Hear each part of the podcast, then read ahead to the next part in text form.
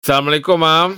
Waalaikumsalam warahmatullahi. Okey, Mam, ada satu soalan ni, Mam. Betul ke baca ayat kursi selepas solat tiada halangan ke syurga? Saya nak faham dia punya tiada halangan ke syurga tu. Okey, dia macam ni. Kena ingat ayat kursi ni dia salah satunya sahabat Nabi dengan sahabat ni, Nabi tanya kat sahabat semua, kamu nak tahu tak ayat yang azam, ayat yang paling agung dalam Quran? Sahabat tanya, ya Rasulullah, ayat apa? Maka Nabi pun cakap ayat kursi. Allahu la ilaha illahul hayyul qayyum. Jadi ayat kursi ni power tau. Yeah. Kedudukan dia. Cuma hanya bila Nabi SAW dia pesan dekat sahabat, dia kata apa?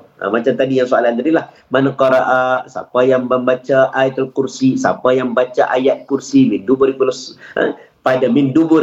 pada setiap penutup solat. Maksudnya assalamualaikum warahmatullahi, assalamualaikum warahmatullahi, dia pun baca ayat kursi. Ya kan? Memang ada hadis Nabi kata apa? Siapa baca ayat kursi selepas solat, lam yamna'hu, tak ada benda yang boleh menghalang min dukhulil jannah. Tak ada benda yang boleh halang dia masuk syurga, melainkan apa? Illal maut, melainkan mati. Nak menunjukkan bahawa kalau kita solat, lepas solat kita baca ayat kursi, kalau mati insya-Allah masuk syurga Allah. Allah. Ini salah satu hadis yang Nabi sebut dengan clear. Hadis ni memanglah ada ulama bincang, tetapi banyak ulama kata hadis ni kuat, tak ada masalah dan betul. Maka jangan tinggallah ayat kursi selepas daripada solat. Setiap kali jangan lepas.